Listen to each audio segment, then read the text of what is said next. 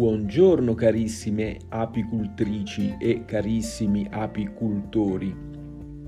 Nello scorso episodio abbiamo visto come comunicano tra di loro le api da miele. Oggi vorrei parlarvi di come, invece, comunicano con i fiori ed in particolare del senso della vista nelle api. Quanto è bello un fiore! È così bello che lo usiamo come messaggero d'amore. È bello e profumato, sembra fatto apposta per questo scopo. Mi dispiace deluderti, ma non è così. I fiori esistono perché esistono gli impollinatori e tra questi le api. Le api, tutte, quelle selvatiche e quelle da miele, sono delle macchine perfette per scovare i fiori e impollinarli. E fin qui nulla di speciale.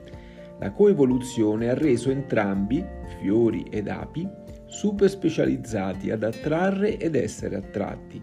Il fiore non è altro che la differenziazione dell'apice di un rametto, ovvero una gemma, le cui foglie, diventando petali, spesso perdono l'attitudine alla fotosintesi una differenziazione dovuta allo stimolo di fattori ormonali e ambientali che produce effetti sorprendenti che possono essere valutati nella loro magnificenza solamente dagli occhi delle api. Da una gemma possono derivare delle semplici foglie monocolori oppure dei meravigliosi petali dei colori sgargianti e tutto questo per le api, non certo per noi. Sebbene l'ape utilizzi anche l'olfatto per raggiungere il fiore da impollinare, le maggiori informazioni le recupera dall'ambiente mediante il senso della vista, che a noi umani può apparire come un vero e proprio superpotere.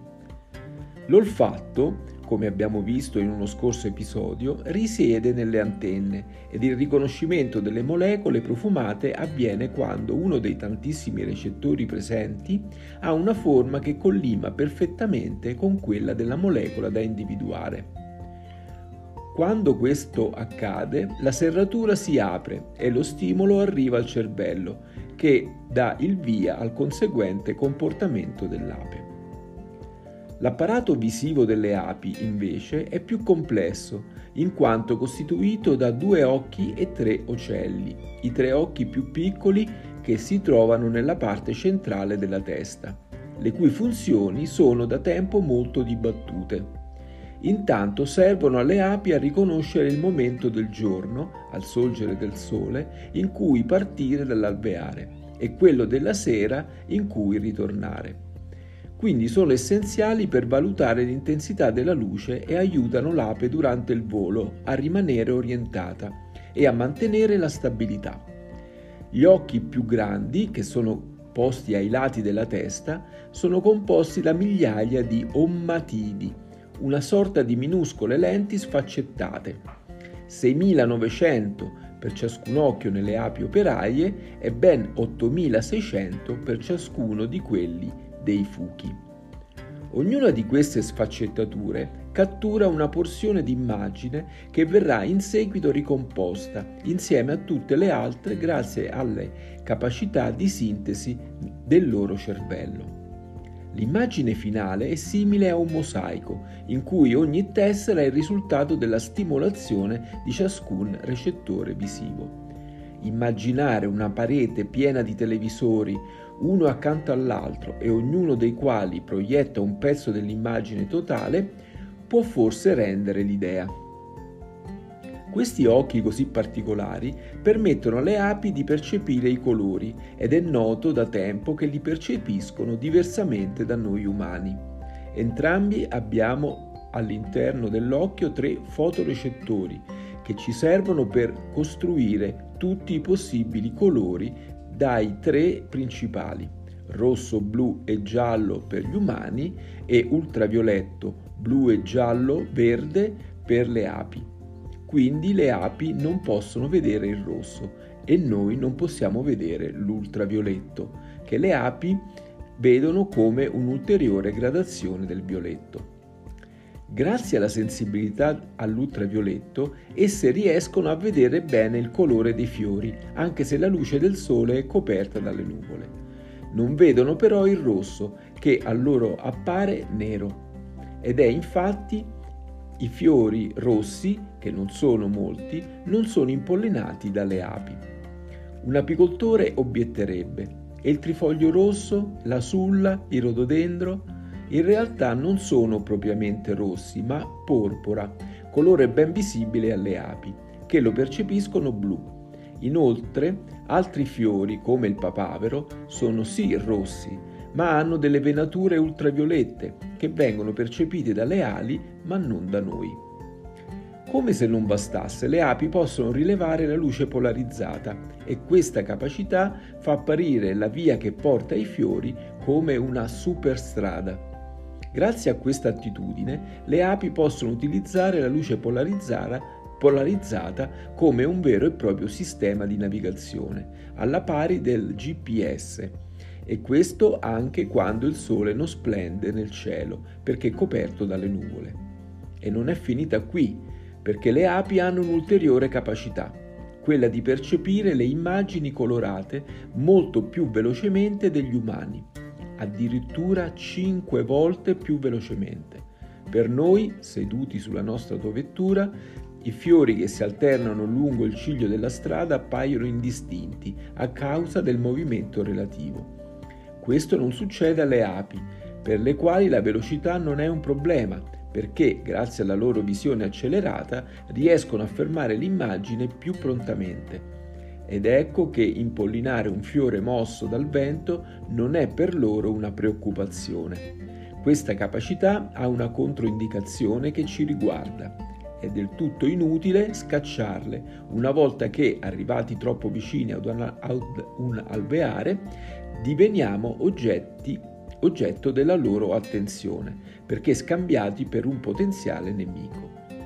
I movimenti delle nostre mani saranno per loro perfettamente visibili e non faranno altro che aumentare la loro aggressività. I movimenti lenti, invece, sono percepiti come assenza di movimento ed ecco dunque perché allontanarsi lentamente è l'unica cosa da fare. Seguiamo quindi un'ape bottinatrice nella sua ricerca di nettare e polline. Quando è ancora nell'alveare, si avvicina ad una sorella più anziana, appena tornata dal suo volo di perlustrazione, che si esibisce in una performance danzante. Grazie alle sue evoluzioni consegna alla nostra novizia le coordinate geografiche del luogo dove sta avvenendo la copiosa fioritura che ha scovato. Ecco che uscendo dall'alveare è pronta a farsi guidare dal proprio navigatore personale a luce polarizzata. Conosce la direzione del gruppo di fiori che dovrà visitare perché la sorella con la sua danza le ha disegnato l'angolo verso cui deviare rispetto alla retta che unisce il proprio alveare al sole. Conosce anche la distanza della fonte nettarifera perché l'energia con la quale la sorella ha danzato, evoluzioni al minuto, è inversamente proporzionale alla distanza da percorrere. Nella prima fase del volo non le servono né un olfatto né una vista particolarmente acuta. La distrarrebbero e le farebbero consumare eccessivo carburante, il miele. L'ape in questo momento vede in maniera grossolana, senza definizione. Quando finalmente le coordinate geografiche le dicono che il luogo del banchetto è stato raggiunto, ecco allora che affina tutti gli accorgimenti sensoriali che l'evoluzione le ha donato. Per primo l'olfatto, che la indirizza verso l'odore che ha sentito inalbeare sul corpo della sorella, poi la vista, con la quale osserva attentamente forma e colore del fiore. La caratteristica di avere spettro visivo spostato verso l'ultravioletto fa sì che a noi non è dato neppure lontanamente immaginare come le api vedono i fiori. Abbiamo detto che l'ape vede neri i fiori rossi, quelli bianchi probabilmente blu-verdastro, l'erba e le foglie degli alberi giallo-verdini. Questo pone davanti all'ape uno spettacolo completamente diverso da quello di cui possiamo godere noi. Sullo sfondo giallo-verde si stagliano i fiori, che per lei non hanno i petali di un unico colore, ma, grazie alla riflessione dei raggi ultravioletti, si accendono di speciali luci colorate che segnalano, come si trovasse su una pista d'atterraggio, il luogo dove si trova il nettario. Recentemente è stato scoperto un altro sistema utilizzato dall'ape per rilevare la presenza del fiore. sta nell'individuazione dei segnali elettrici che il fiore emette proprio per attirarla. Un sistema di comunicazione del tutto inaspettato, ma molto affascinante. Il fiore emette attorno a sé un campo elettrico che si modifica man mano che l'ape, anch'essa carica elettricamente per via del battito delle ali, si avvicina. A seguito della visita il campo magnetico subisce una variazione che permane per alcuni minuti, probabilmente per avvertire le altre api che svolazzano nei, passa- nei paraggi che per il momento il calice è scarico di nettare. Inutile pos- posarvici sopra. Sei curioso di osservare come vedono i fiori le api? E allora puoi inserire la frase UV Flowers su un qualsiasi motore di ricerca. Con questo è tutto. Ti do appuntamento ad uno dei prossimi episodi nel quale vi parleremo delle altre meraviglie del fantastico mondo delle api.